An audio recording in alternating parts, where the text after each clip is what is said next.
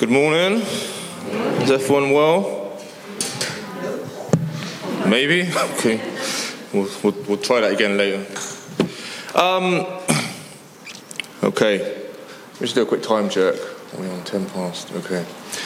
To be honest, this is either going to be really short or it's going to run over, but it's almost definitely not going to be dead on 20 minutes. Um, but we'll see. I haven't timed it, but uh, I'm sure we'll be fine. Um, it was really interesting, actually, that Stu um, spoke to us this morning just very briefly about the, the verse in Lectio and about the idea of this kind of wider church community 20, uh, 22 billion people um, meeting at some point today as part of the church. Um, because we're going to look at today um, well, part of what we're looking at is, is that church community, is, is how does it, what does that mean? What does it mean to be part of a church community when things are a little bit difficult, when things are, you know, potentially get a little bit tricky?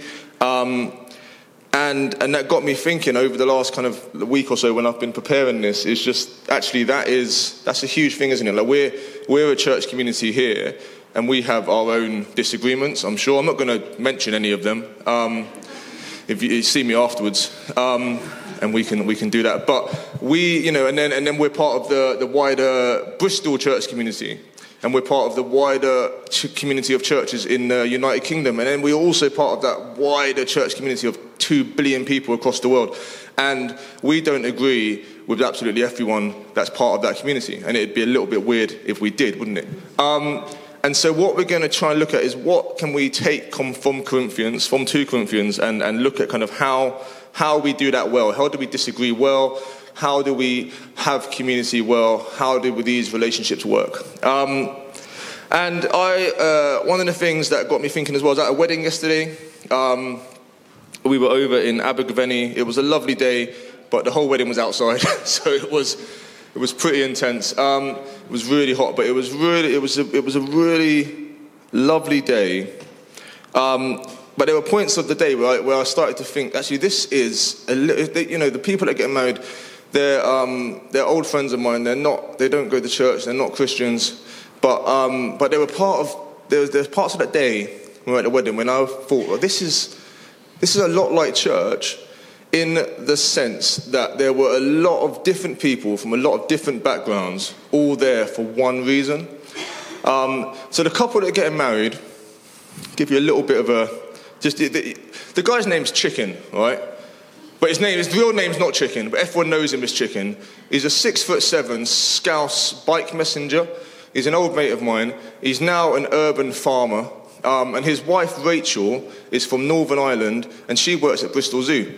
So a very kind of eclectic couple, but just fantastic, really lovely. But their families couldn't be more different either, right? So Chicken's family are a bunch of mad scousers, and that's his words, not mine. Um, and Rachel's family are, um, are, are, all kind of quite uh, conservative Christians from Northern Ireland.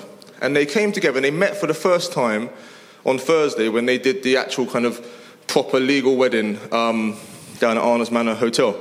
And they described it as like this kind of meeting of, of, of people that were just from different worlds. And then we saw the same thing yesterday at the wedding. So we're there at the wedding. I'm there with my boys, with Verity.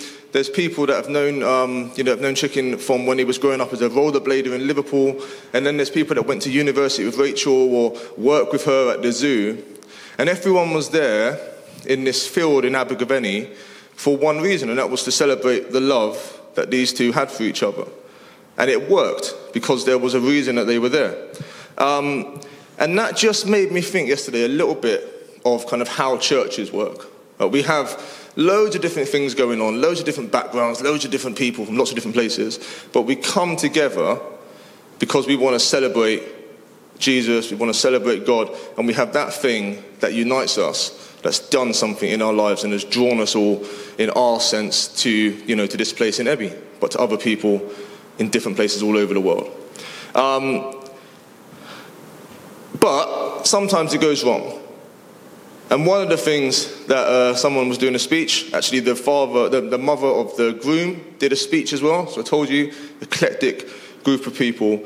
Um, and one of the things that she said to Chicken and Rach yesterday, and I thought this was really um, poignant, not just for what I was talking about this morning, but just in general, was that she said, you know, one of the things that's going to get you through your marriage, and I think this is true of all relationships, is having tolerance with each other, right? Kindness and tolerance. And she spoke that to them, and she said, have that, and you guys will be fine. And that, again, got me thinking to what I was going to be speaking about this morning. So, what we see in 2 Corinthians, and actually, is it on the. Could we pop it up? Thank you. Um, I'll just read it real quick because um, it won't take too long, and then we'll just have it in our minds. But if you want to, um, yeah, if you want to find it on your in your Bibles or on your devices, that's fine. But it should also it'll be up there as well. Um, so 2 Corinthians 7, 2 to 13. Make room for us in your hearts. We have wronged no one. We have corrupted no one. We have exploited no one. I do not say this to condemn you. I have said before that you have such a place in our hearts that we would live or die with you. I have spoken to you with great frankness. I take great pride in you. I am greatly encouraged in all our troubles. My joy knows no bounds. For when we came into Macedonia, we had no rest, but we were harassed at every turn.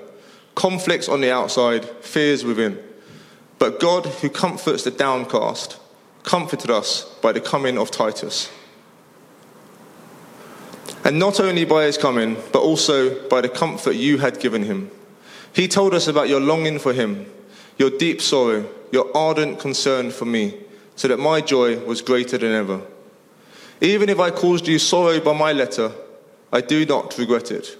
Though I did regret it, I see that my letter hurt you, but only for a little while.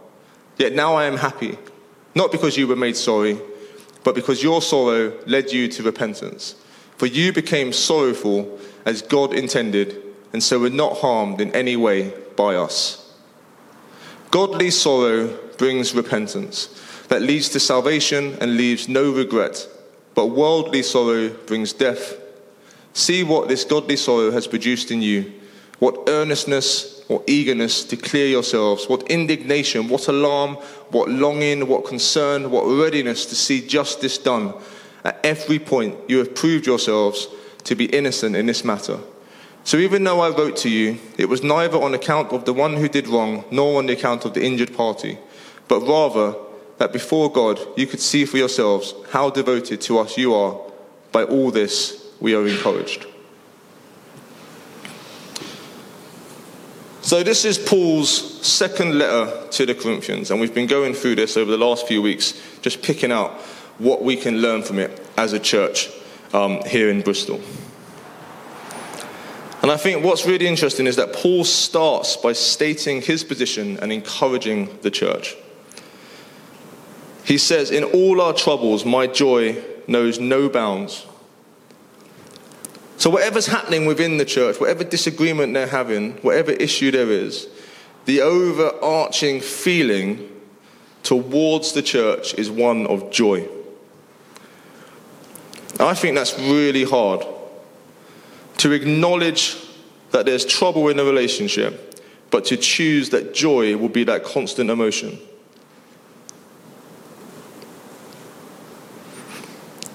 And we don't know exactly what issues Paul's addressing in this letter. But to be honest, and I need to be careful how I say this, I'm not sure for what I'm talking about today that that's really important. Obviously, it's important because it's in the Bible. But for today's point and for looking at kind of how we deal with trouble and how we deal with issues and how we deal with relationships, I don't think the issue is the thing that we need to focus on. I think what we need to look at as a community here and as a church in 2022 is how that issue is dealt with and the way that the relationships are maintained throughout. So we know that in the first letter to Corinthians, Paul's instructing the church as they form. So the church is just starting and they're running into the various issues that come with a new community. So the week before last, or maybe the week before that, Verity and I went to Hill House, which is a Christian uh, camp for children and young people, and we were house parents there. Um, and we got each give, got given a kind of a group of, of uh, young people. So, um, so I Verity had a group of uh, nine girls who just took to her instantly. She was there, she, you know, she was doing hair for them at breakfast time, and um, they just thought she was fantastic. And then I had a, a kind of a more mixed group, um, and you know, so we, we, we would making sure they went to bed, making sure they brushed their teeth, trying to encourage them to shower, making sure they got to breakfast on time, doing activities with them. So for that week, just kind of had this group. And you, we saw within those groups the kind of the things that you see when groups are starting. Do you know what I mean? The whole kind of norming, forming, storming. And uh, no, norming's the end one, isn't it? That's when it all becomes okay, in theory. Um, but we saw these groups of, of young people kind of become a go from being a group of individuals to kind of becoming a group, and they were forced into this situation. And I feel like that's a little bit like what the Corinthians were dealing with in that first letter, is that they were this new group and they were forming into this church. And so Paul is guiding them through that. And in this second letter, it seems as though there were some more relational problems that had started to pop up within the church. And Paul starts by saying he doesn't regret the letter, even, even if it has upset some people. Which I think, it sounds quite harsh, but I think it's also quite important, isn't it? Because I think what we get from that is Paul is clear and confident that he's speaking for God on that, on, on, on that issue. He's saying, I know this is hard for you to hear, and I know that you might be a little bit upset by it, but it's important, and it's important that you hear it, and it's true. And he's able to speak with that authority but it's important to know that he's not kind of offering his opinion. He's not saying this is something I personally have an issue with. He's, he's coming from a space where he's been listening to God and he's asking God, What is your message for the Corinthians? And he's, he's going and, he, and, he's, and he's, he's, he's sure and he's confident that he's in that place. And that's why he can say, I know it's hard for you to hear and I know that you've been hurt, but sometimes when you hear something hard, it's going to be painful But he doesn't have an agenda. He doesn't come with kind of his, like I say, his own opinion, his own agenda. He just wants the church to be better. He wants the church to grow from this situation. And I don't know about you, but my initial reaction on being uh, called out on something that I'm doing wrong is not as mature as the Corinthians was. I, I, I get indignant and I don't like it. Um, but actually, the Corinthians showed a real maturity when they heard this message from Paul. And so I think within this message from Paul, there are two kind of really clear lessons for us as a church. I think it's the way the issue is presented by Paul, and then the way the issue is received by the Corinthians. So when Paul presents the issue, he does it really well.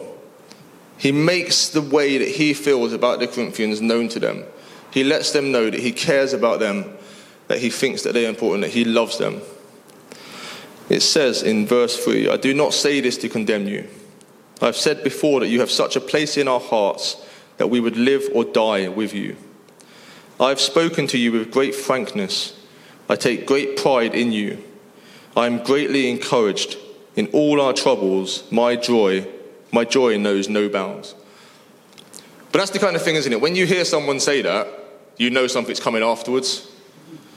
So there's a term, I've done a little bit of, in my job, a little bit of management training, and there's a term, it's, it's a rude word, so I won't say it, it's a poo sandwich, right?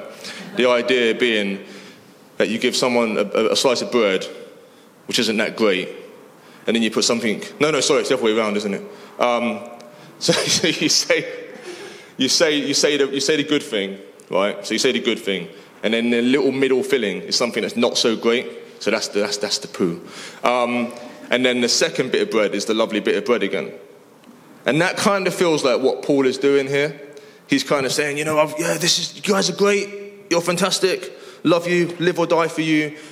But, and then at the end, we see him again encouraging them. So these, uh, the, the, these training sessions that you go on with work, it's all just old stuff that is just remarketed. Um, because he acknowledges that the letter he had to write would have been really hard for the Corinthians to receive. But it, it had to be said, and that the result would be good.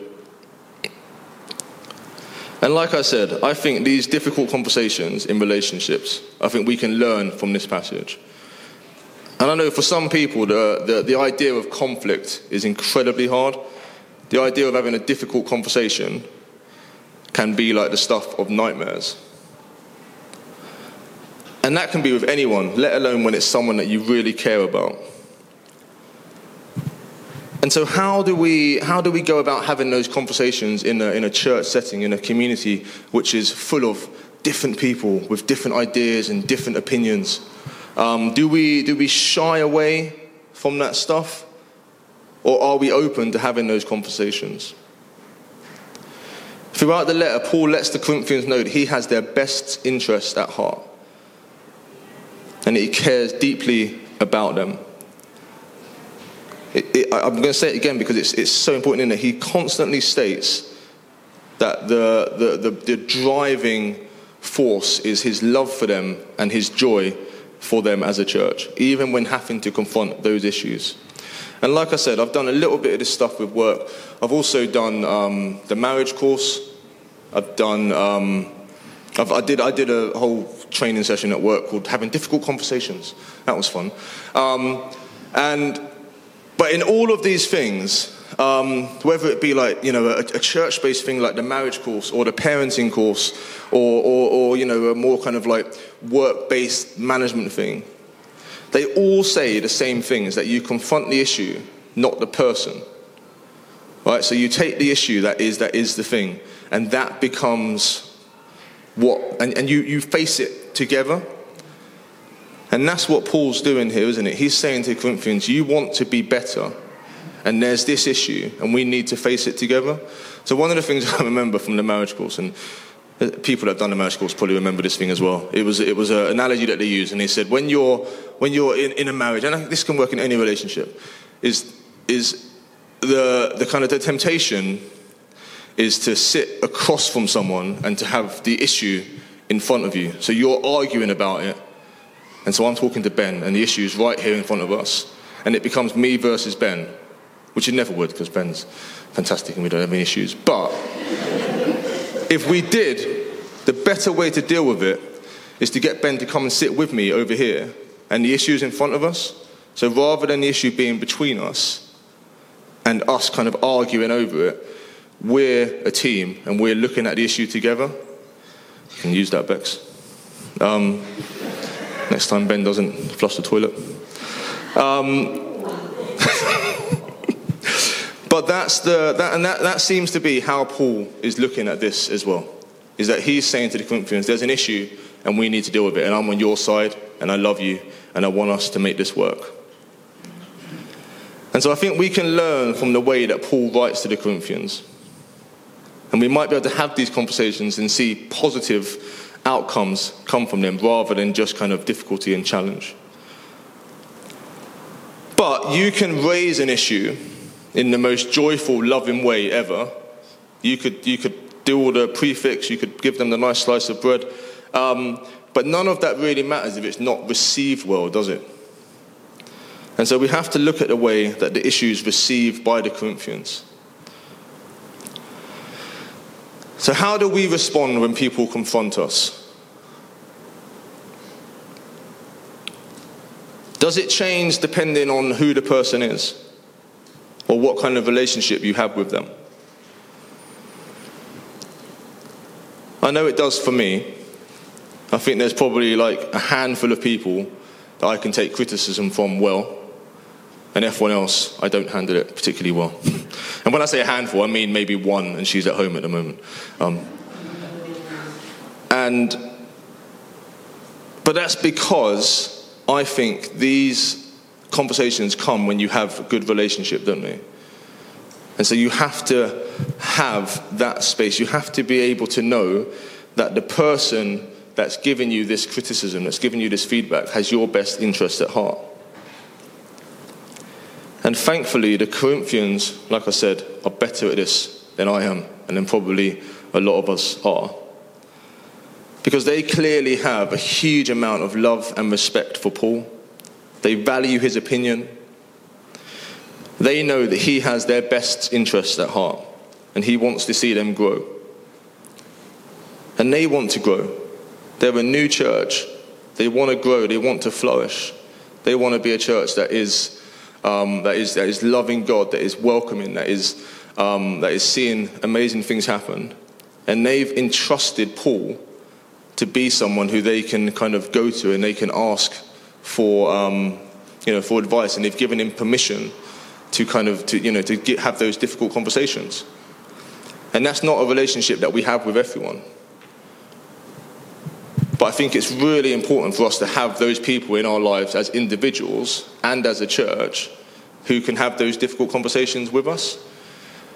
So I was, I was, you know, I do have a few people in my life who can do. I was joking when I said Verity is the only person because I do have people in my life that I really trust, and I've almost not explicitly, but they've got permission from me to have those difficult conversations, and they call me out on things when I'm when I'm being stupid. Um, there, was, there was an incident a little while ago. Um, this is being recorded, isn't it? Yeah, no, it's fine, it's not too bad. Um,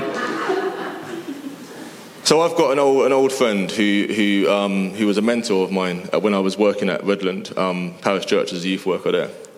And he's a guy who's a bit older than me. Um, he's a psychologist. He's a really incredible guy. and he, was, he volunteered in a youth group with me, you know, fantastic fantastic dude, and he, he mentored me for when I was working there. And we, you know, we've kept in touch and that kind of thing. But obviously, I've moved away, and we don't see each other a huge amount. And um, and during the last uh, the last election, the last general election, I made a disparaging comment on social media about people who had a, an opinion different to mine. Um, and he called me out on it. Um, and the thing is, he was the only person that could do that. Because everyone else agreed with me. I was in an echo chamber of, you know, that's what happens, isn't it? When you, when you get all passionate about things, you surround yourself with people that agree with you and they tell you what you want to hear. But this guy, he kind of broke through that and he just sent me a text message and he said, I need to tell you that that was out of order. And I want to tell you before I see you next time, just so it's not weird when we see each other face to face. And I remember getting that message, and I, it just stopped me in my tracks. And, and my first response was, How dare he?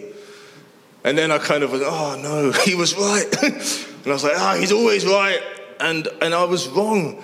And it was so. Um, it was so it was and it was it, it was just it was it got it hit the right spot you know what i mean and it was from the right person and it was true but if someone else had told me that, I would have just, no, no, don't worry about it. It's, it's nonsense. But because we had that relationship, and I knew his interests were for me to be a better person and for me to grow, and they always have done, his actions towards me have shown that he has my best interest at heart. He loves me dearly.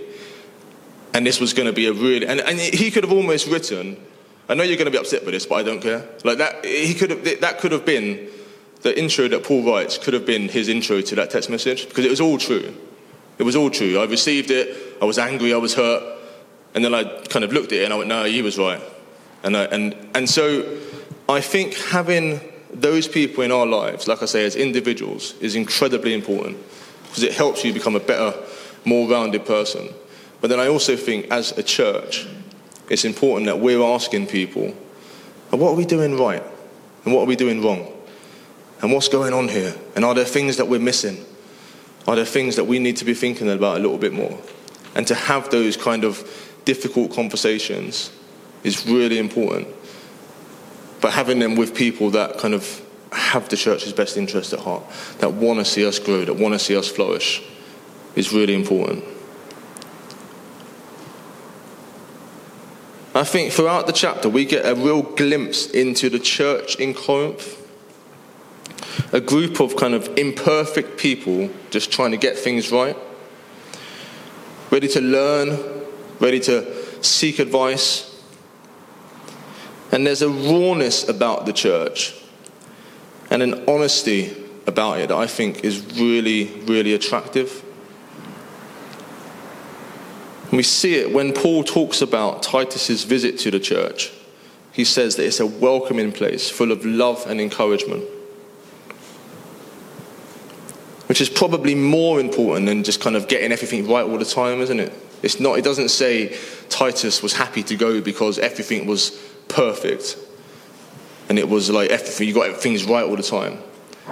Titus is happy to be there with all of the issues, with all of the concerns, because it's a place that clearly loves Jesus, loves God, and wants to be better and wants to grow as a church. And so, just as I finish, I think those are the questions for us as, as individuals and as a church. What do we need to do to get to a place where we have that kind of attraction, where people want to be part of what we're doing because we um, because we're so welcoming, because we're so encouraging? And what conversations are we having? Um, and who are we asking? You know, who are we inviting to, to speak to us like Paul did to the Corinthians? I'm just going to pray as I finish. Father God, thank you for this time. Thank you for this passage. Thank you for Paul's letter to the Corinthians and for the relationship he had with that church. Thank you that Paul loved that church. And thank you, Father God, that you love us as a church. You love Ebby. You want us to be a church that is, that is able to have those difficult conversations in order to see our relationships grow and to flourish. Amen.